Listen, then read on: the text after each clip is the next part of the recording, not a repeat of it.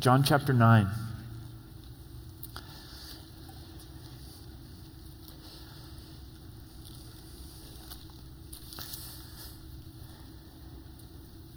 Let's pray together.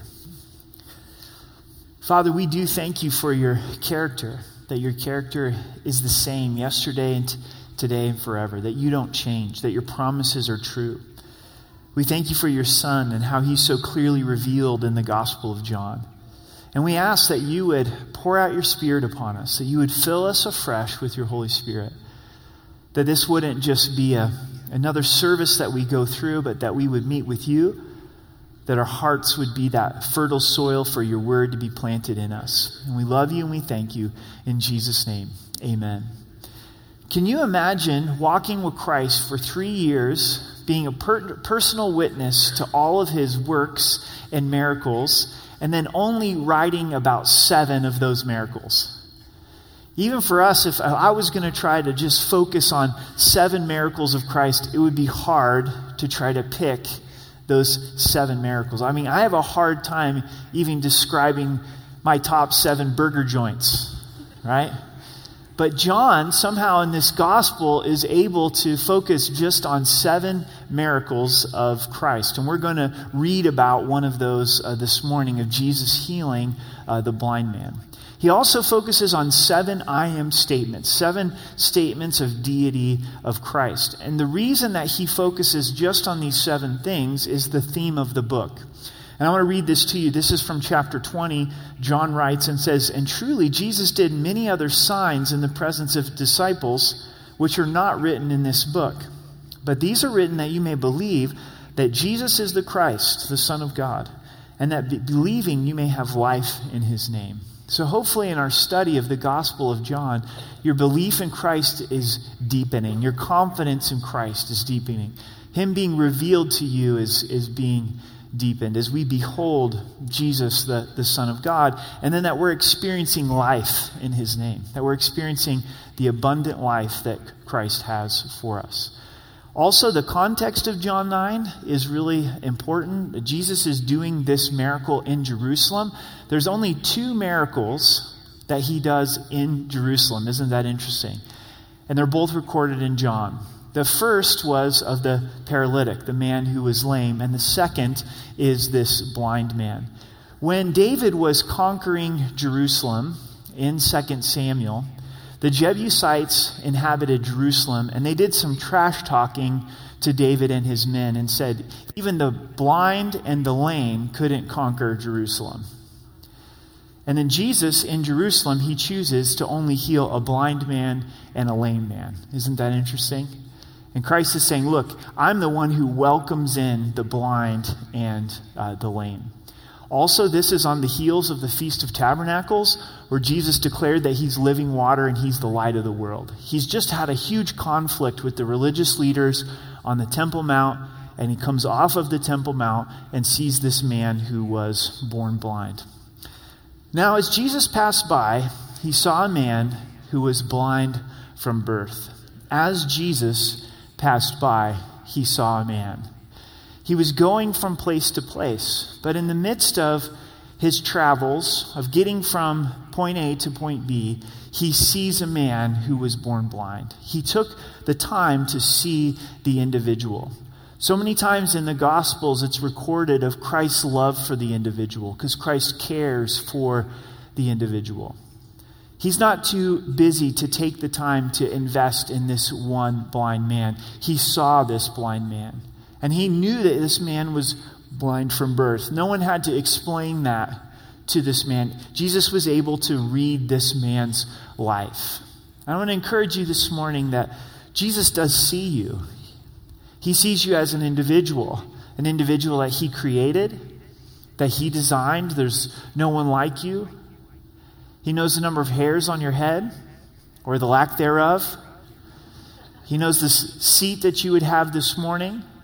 And a lot of times we relate to God's love on a large scale in His power, but it's hard for us to believe that God is personal with us. He's personal with us. He sees us. He cares about us. He knows the areas of our lives that are broken that need healing. And as we experience that kind of personal love from Christ, it helps us to see people as individuals, to see people that God has loved, to slow down in our daily lives of going from point A to point B. It's difficult in the midst of, as we pass by, to see those divine appointments that God would have for us, to feel the leading of the Holy Spirit, where the Lord will cause someone to stand out to us because He wants us to take time to reach out to them.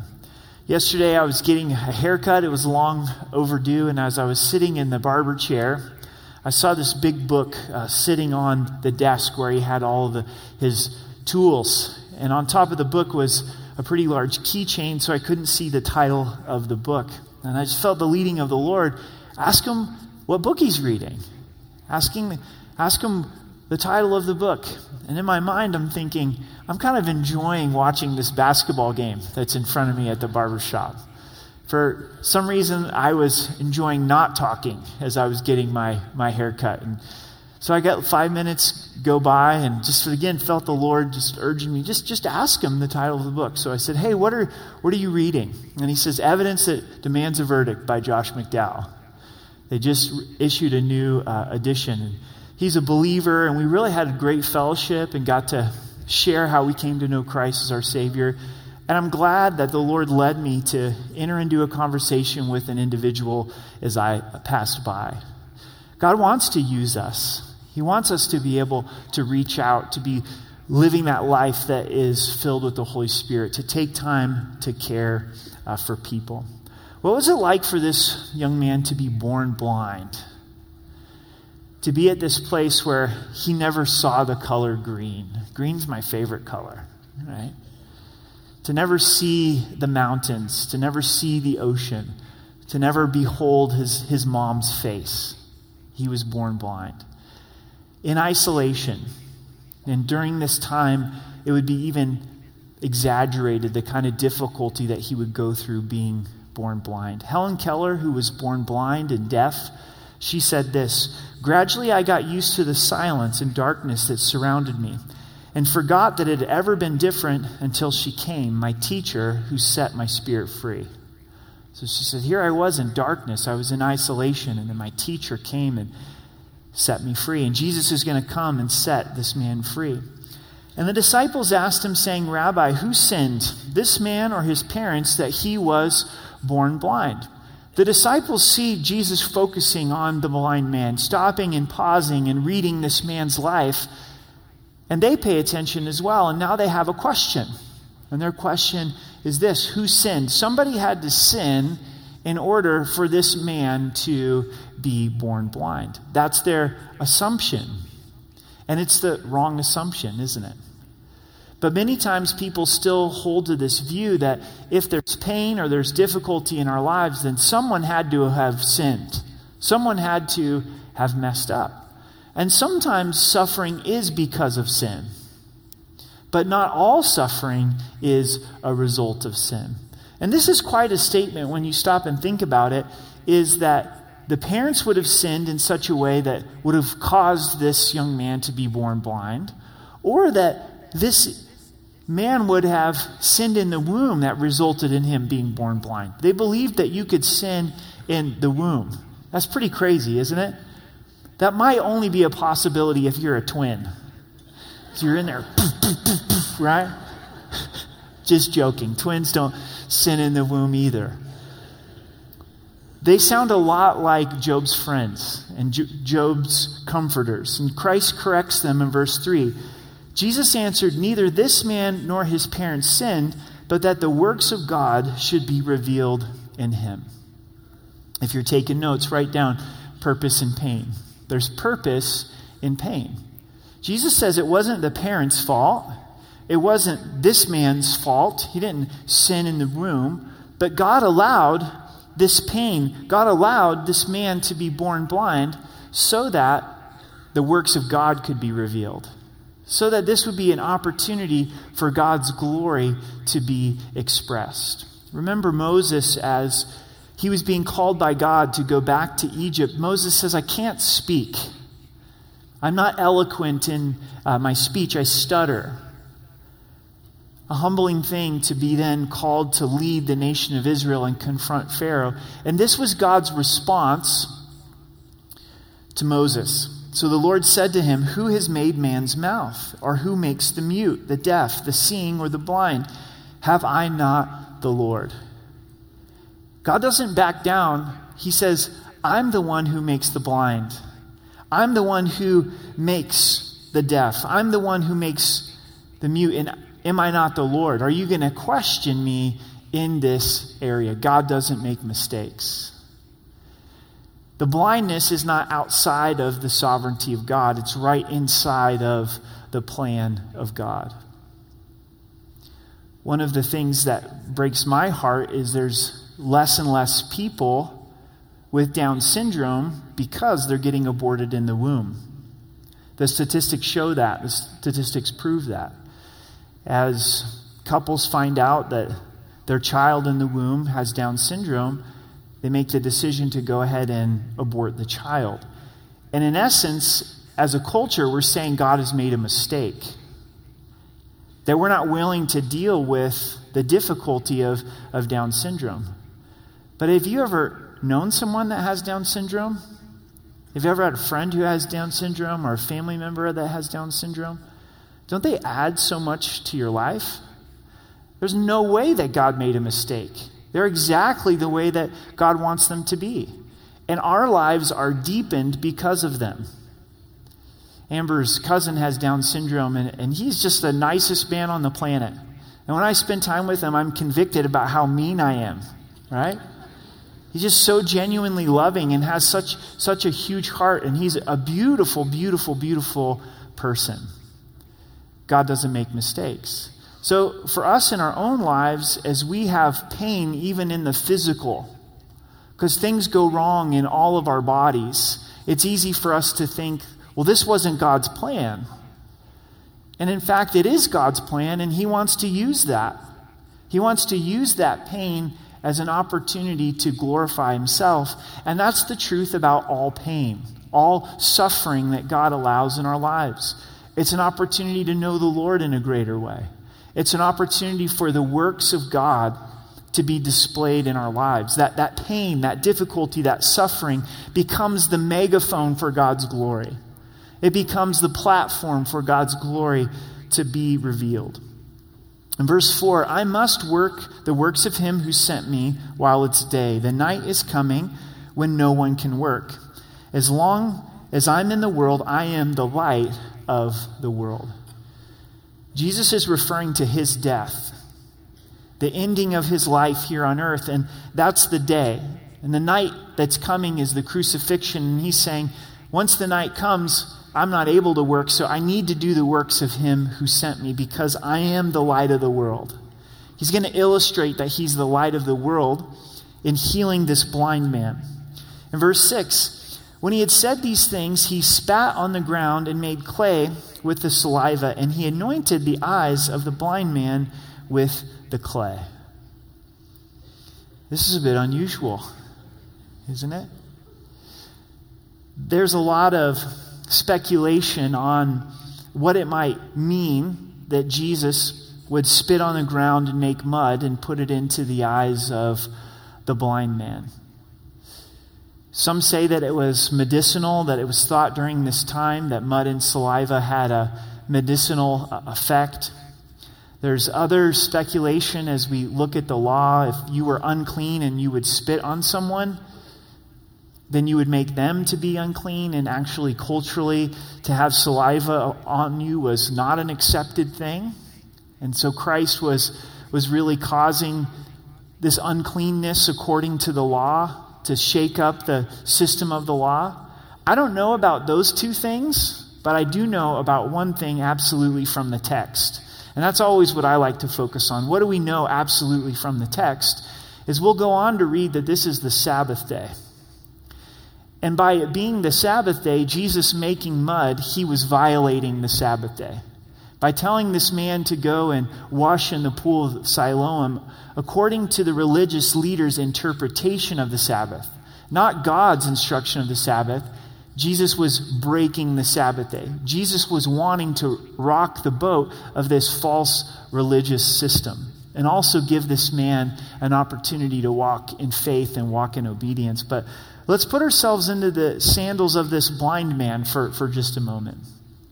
He knows that Jesus has approached him, hears these words that this man hasn't sinned, his parents haven't sinned, and then he hears Jesus hawk a loogie, right? And how did this spit get on the ground? He had to, he had to spit. And then all of a sudden, he starts to feel this substance in his eyes. He didn't even see it coming.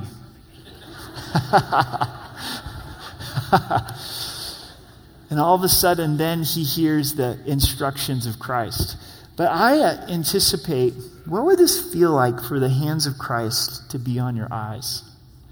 I, I think that Christ was probably so gentle in his approach and his love that he applied. And there's nothing like the healing touch of our Savior upon our lives. Amen? When he comes and he ministers to us. So here's the instruction. And he said to him, Go wash in the pool of Siloam, which is translated sent. So he went and washed and came back seeing. This whole mud and spit scenario gives him an opportunity, the man, to walk in faith and walk in obedience a simple act of faith and obedience to go to the pool of Siloam and to wash. Naaman, the leper, the Syrian that came to Israel to try to be healed, was instructed by the prophet to go dip seven times in the Jordan River, and he was offended by those instructions.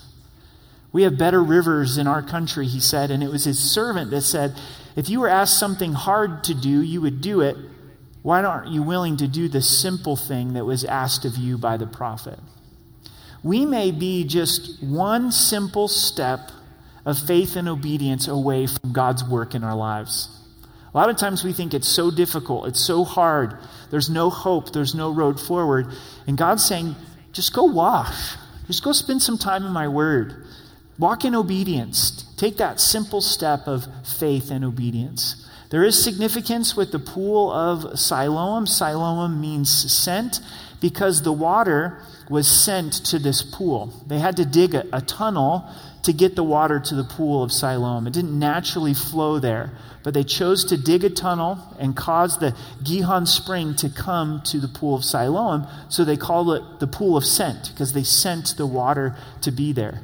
Jesus is the sent one. That's a title that's given to Christ as the Messiah. He was sent by the Father, and he's sending this man to the sent pool to where he would be healed, and he obeys. And as he washes, he comes back seeing. Can you imagine what that would have been like for him? To get this mud and saliva off of his eyes and then he sees, God heals him, and he beholds this world that has been described to him, but now he's beholding it. Therefore, the neighbors and those who previously had seen that he was blind said, Is this not he who sat and begged? He was known as a beggar, as a blind beggar, and would sit toward going to the temple. And he was known by his neighbors, and they're saying, Wait a second. We know you in the context of being blind. Could it be that you've received your sight? Some said, This is he. Others said, He is like him. He said, I am he. Therefore they said to him, How were your eyes opened? So some were saying, Yeah, this is the blind man. Others are saying, No, this has got to be someone else. And he's like, No, this is me. I am the blind beggar. They want to know how his eyes were opened. The attention of the community is now on the blind man. He answered and said, A man called Jesus made clay and anointed my eyes and said to me, Go to the pool of Siloam and wash. So I went and washed, and I received sight. At this point, he has a minimal knowledge of who Jesus is. A man, Jesus, gave me this instruction. I washed in the pool of Siloam, and I received my sight. Then they said to him, Where is he? And he says, I don't know. He took off. He said, I don't know where Jesus is. They brought him who formerly was blind to the Pharisees. Now they got to get the Pharisees involved. This higher religious authority. I love the word formerly in verse 13. He formerly was blind. He's no longer the blind man. Do you know that because we're in Christ, there's a formally by our name? We used to be dead in sins, but we're not any longer. We're alive in Christ. We're buried with Christ and we're risen in newness of life, that we're a new creation in Christ. There's a formally that has been placed by us. We're in Christ. In verse 14, now it was a Sabbath when Jesus made clay and opened his eyes. Then the Pharisees also asked him again how he had received his sight, and he said to them, He put clay on my eyes and washed, and I see. They're not really interested in the blind man, they're not interested in the miracle. They're interested in the fact of what took place on the Sabbath and has Christ violated the Sabbath from their perspective. Therefore, some of the Pharisees said, This man is not from God because he does not keep the Sabbath. They're like, He's broken the Sabbath because he's done this. Jesus could have simply spoke to the man, said, Receive your sight, and he would have in a moment. But Christ intentionally made the mud. Christ intentionally told him that he had to go and wash. Same with the lame man by the pool of Bethesda he told the man that he needed to take up his bed and walk on the Sabbath day. Christ knows that their understanding and interpretation of the Sabbath is wrong, and he's wanting to violate their religious system. So they accuse Jesus of breaking the Sabbath. Others said, How can a man who is a sinner do such signs? And there was a division among them. So some are like, Oh, he broke the Sabbath. And then others are like, He has to be from God if he's doing these amazing miracles. So, right there in Jerusalem, there's a division about Christ. There's always a division about Christ. There's those that receive and those that believe and those that reject. Then they said to the blind man again, What do you say about him because he opened your eyes? And he said, He's a prophet. So the blind man gets asked, Well, what do you think about this man, Jesus, who healed you? And he's, he's a prophet. He has to have been sent from God if he was able to heal me. Verse 19 or verse 18. But the Jews did not believe concerning him that he had been blind and received his sight until they called the parents of him who had received his sight. And they asked them, saying, Is this your son, who you say was born blind? How then does he now see? We need a DNA test. We don't believe you that you were the blind beggar right? So let's go get your parents and see if your parents will attest to the fact that you really were born blind. His parents answered them and said, We know that this is our son and that he was born blind, but by what means he now sees, we do not know. Or who opened his eyes, we do not know. He's of age, ask him, he will speak for himself. His parents said these things because they feared the Jews. For the Jews had agreed already that if anyone confessed that he was the Christ, he would put, be put out of the synagogue. Therefore, his parents said, He is of age, ask him. The parents missed the opportunity to give glory to Christ. And the reason is because they're afraid of getting kicked out of the synagogue, getting kicked out of the temple. We have to understand for them to get kicked out of worship also meant they were ostracized in social settings. This would affect every aspect of their life, and this desire to be in socially was greater than even giving glory to Christ because of this great miracle that had taken place. And we struggle with the same thing, don't we? We go, man, I really want to give Christ the glory, but I know that if I give Christ the glory, I'm going to be the outcast in my family. I could be the outcast in my neighborhood. I could be the outcast at work or at school. But when God sets the stage, let's give him the glory. Amen? Because this is an opportunity where God has done a work and there's something to give God the glory for. And God does the same thing in our lives.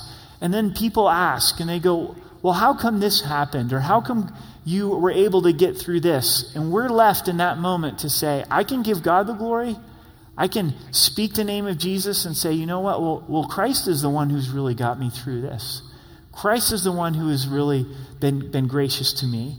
Or like this man's parents, we can get fearful and allow fear to overcome us. In verse 24, so they again called the man who was blind and said to him, Give God the glory. We know that this man is a sinner. So, in their minds, to give God the glory is to declare Jesus a sinner. He answered and said, Whether he is a sinner or not, I do not know. One thing I know, that though I was blind, now I see. Power of testimony. Second thing to meditate on. This blind man gives a masterful answer. He says, I don't know if Jesus is a sinner or not. He doesn't take the bait to go down the rabbit trail, but he stays in this thing that he does know. And there's only one thing that he knows at this point. And he says, I'm going to hold on to this one thing that I know that I was blind. I know that I was blind from birth, and now I see. And for us, as we're sharing Christ with people, it's really easy to go down a rabbit trail. It's really easy to try to take the debate. The better thing to do is to follow this example of the blind man and say, you know, I really don't know if Adam had a belly button or not. And I'll let you wrestle with that. But this is what I do know. This is what my life was like before I knew Christ.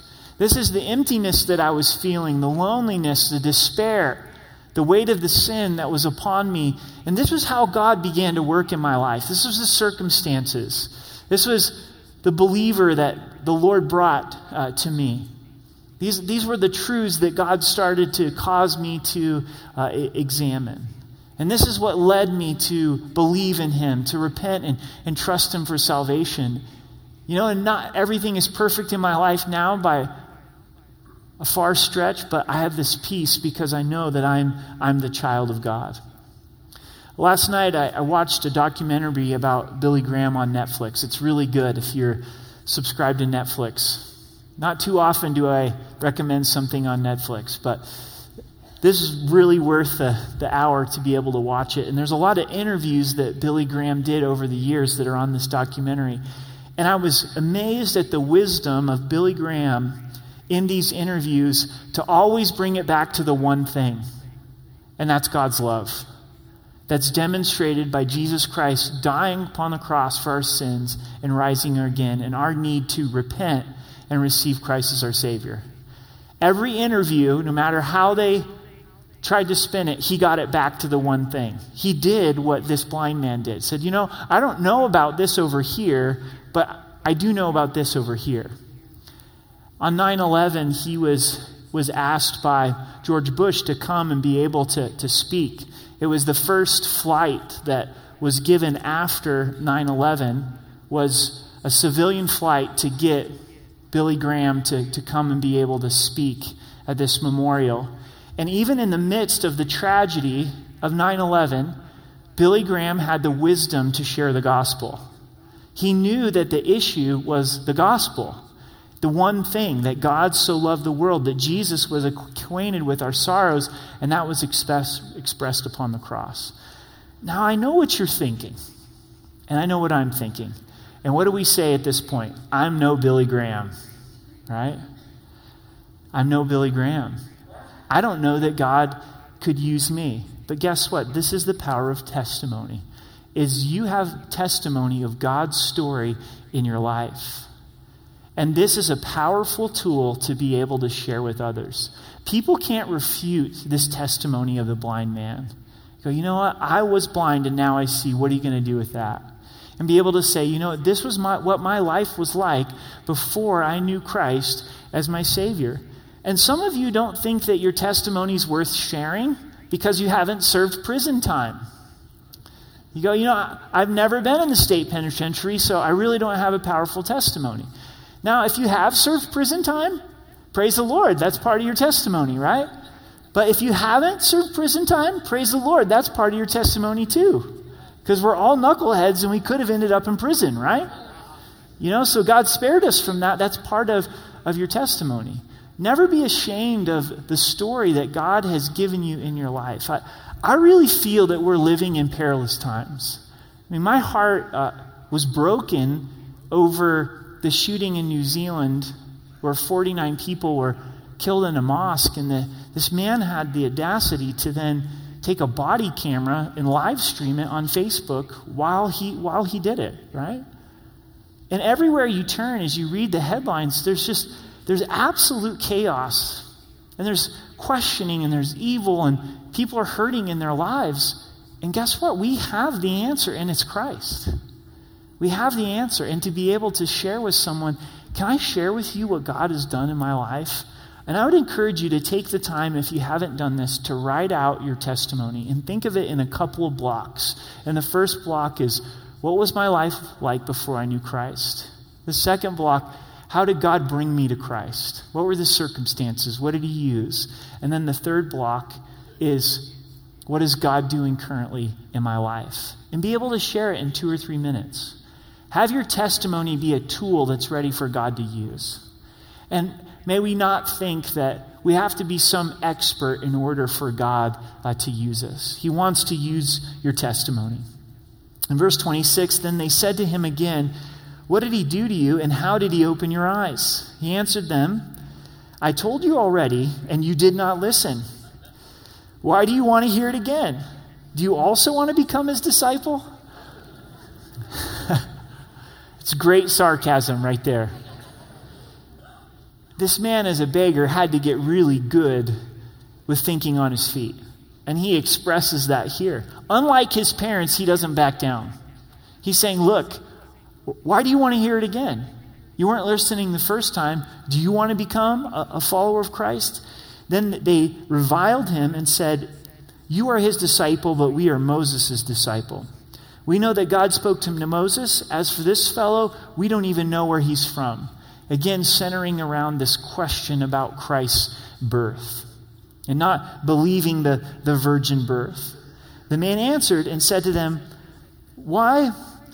Why this a marvelous thing that you don't know where he is from, yet he has opened my eyes? Again, great wisdom from this man. Why does it matter where this guy came from? He just opened my eyes.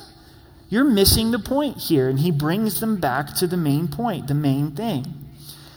Now we know that God does not hear sinners, but if anyone is a worshiper of God and does his will, he hears him. Now, is the blind man right in this statement? Is this fully right that God doesn't hear sinners? No, it's not. Thankfully, God does hear sinners. That's how we got saved. Amen? Right? So his theology is not completely sorted out at this point. In fact, in just a moment, we're going to see him understand Christ in a greater way, understand Christ as God. This should be an encouragement to us that we don't need to have everything figured out before we share about Jesus. You know, we tend to think we've got to be an expert on everything in the scripture before we can ever share about Christ or have an answer to everyone's question. Newsflash, we're never going to have all this figured out. Right? The more we study, the more we realize that we don't know. And so don't let that be a hindrance to keep us from sharing about Christ. Verse 32 Since the world began, it has been unheard of that anyone opened the eyes of one who was born blind. If this man were not from God, he could do nothing. The blind man saying, Look, this is unheard of. We've never even heard of this since the world began of someone being healed who was born blind. This has to be from God. They answered and said to him, You were completely born in sins, and are you teaching us? And they cast him out. We see this pride from the religious leaders. Like, you're going to teach us something? You were born in sin. That's why you were born blind. And then they cast him out of the temple, cast him out of the synagogue. But this blind man, I believe, lived his life as an outcast. Because not only he was born blind, but this dark cloud that was put over him is the reason that you're blind is somebody sinned. This isn't the first time that he's heard this. I bet the religious leaders, as they walked to the temple, would get down and talk with him and say, So, what did you do in the womb that you were born blind? So, really, what's going on with your parents? Like, which one of your parents messed up that caused you to be, be born blind? Could you imagine living with that kind of mentality over him? How refreshing it must have been when he heard Jesus speak those words of grace and truth that said, His parents didn't sin, and he didn't sin. This was allowed so the works of God could be revealed. So he's cast out. In verse 35, Jesus heard that they had cast him out. And when he found him, he said to him, Do you believe in the Son of God? Jesus hears that the man has been cast out. Jesus makes the effort to go and find him. Jesus loves the outcast. And we're the outcast. We're the blind beggar that needs Christ's touch. And if you feel this way in your life and you say, you know what, I'm just not accepted, sometimes even around Christians and around the body of Christ, I, for some reason I feel like a bit of an outcast. Maybe you were rejected in your family. Maybe you felt like every time the, the teams were picked for the sports teams, you weren't included. Or your grades were mediocre or maybe even failure. Or, or at work, you're, you're the outcast. Well, Jesus loves you. He loves the outcast. And he loves to go and pursue the outcast. And as the body of Christ, where we're the expression of Christ upon the earth, we need to love the outcast. We need to go and look for that person that says, Man, I know I'm messed up. I know I'm blind. I know I'm bankrupt. I'm the beggar. I can't even make it through financially because that's who Christ loves. And that's who, who we are. And Christ's question is then do you believe the Son of God? Do you believe in the Son of God? Of all of the things that Jesus could ask, he focuses on the belief in himself. He answered and said, Who is he, Lord, that I may believe in him? I, love that. He's saying, Who is he, Lord? Could it be you? Are, are you the, the, the Son of God? And Jesus said to him, You have both seen him, and it is he who is talking with you. Now remember, this man's just received his eyesight. He's not used to seeing. And I'm sure Jesus gave him 20 20 vision. Christ is saying, you see him. I'm standing here, right here before you, and talking to you. I'm the Son of God. Then he said, Lord, I believe, and he worshiped him. He receives his spiritual eyesight. Two miracles. The first, his physical eyesight, but even more importantly, his spiritual eyesight. Lord, I believe. And he worshiped. The worship is a response to his belief. He believes that, that Jesus is God. He sees the spiritual truth clearly. And Jesus said, For judgment I have come into this world, and those who do not see may see, and those who see may be made blind. Third thing this morning is there's peril of pride. There's peril in pride, there's danger in pride. Jesus says, Look, for those that know they don't see, that know that they're blind, I came to give them spiritual eyesight. Part of getting saved is realizing I'm blind. There's things that I don't see here. There's things that I don't understand. I realize that I'm a sinner. I realize that I need a Savior.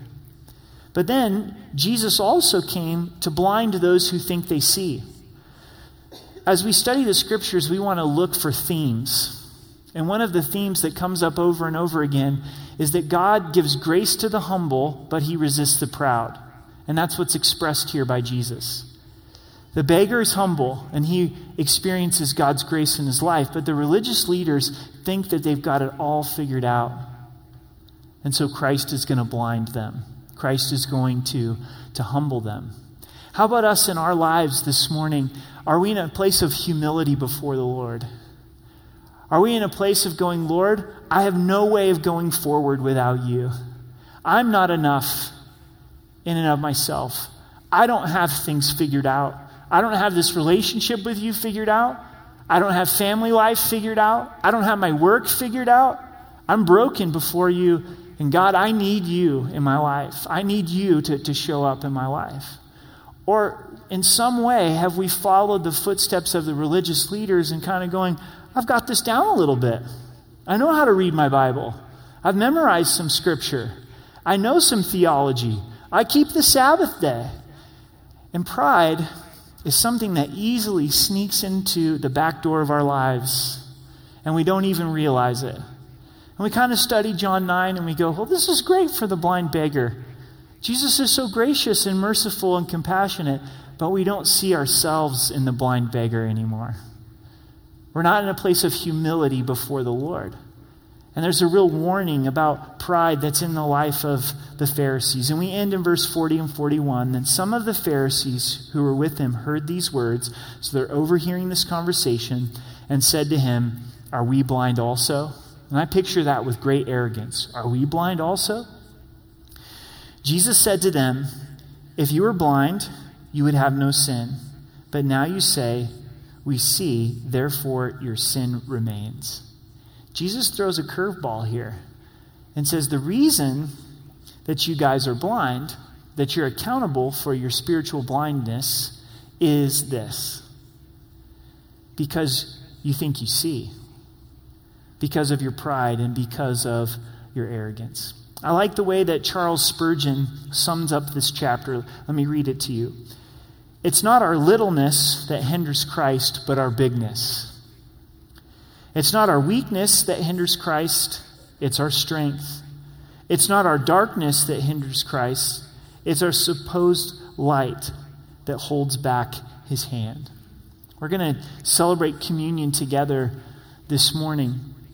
And as we do, let's humble ourselves before Christ. Let's put ourselves in that place of, of need and dependency of Christ as that blind beggar that says, Christ, would you come and minister afresh to me this morning? And if you don't know Christ as your Savior, as we go to prayer and the worship team comes and, and leads us in song, it's so simple, but yet it's so powerful. This man believed and he was saved. He comes to the understanding that Jesus loves him and he trusts that. And Jesus declares to us For God so loved the world that he gave his only begotten Son, that whosoever believes in him should not perish but have everlasting life. And if you are aware of your need, to be saved. And you realize this deep loneliness and emptiness inside of you that can only be filled with Christ. This morning, repent of your sin. Turn from your sin and cry out to Christ Jesus, save me. I believe that you're God, that you died for my sins and rose again, and be the Lord of my life. And I would encourage you as we pray and as the worship team is leading us, then the quietness of your own heart, make that decision of faith to receive Christ as your Savior. Then Christ is going to save you and you'll be the child of God, and He's going to begin to walk with you and teach you about what it means to be in relationship with Him. And we would love to know if you made that decision. That you would come talk with me right after service. I'll be available in the front. Some of the other pastors, we want to give you a new believers packet, pray with you personally. I think it's important to make that confession to say, Look, I receive Christ as my Savior today. So let's pray and we'll enter into communion together. Jesus, we thank you for the gift of your love. We thank you that you don't reject the outcast, that you're not a, afraid of our brokenness, our blindness, that you want to come and minister to us personally. And we see our need afresh for you this morning, Jesus. No amount of religion can replace our need for you. And we admit to you that we're blind, that we're bankrupt. And we're so thankful for your sacrifice upon the cross, the gift of your broken body and your shed blood. And may you minister to our hearts as we celebrate communion. And Lord, for those that don't know you, and as communion's being passed and they consider what these elements represent, that they would open up their heart to you in faith, that they would cry out, say, Jesus, your Lord. Jesus, I believe in you and receive your grace and forgiveness. We love you in Jesus' name. Amen.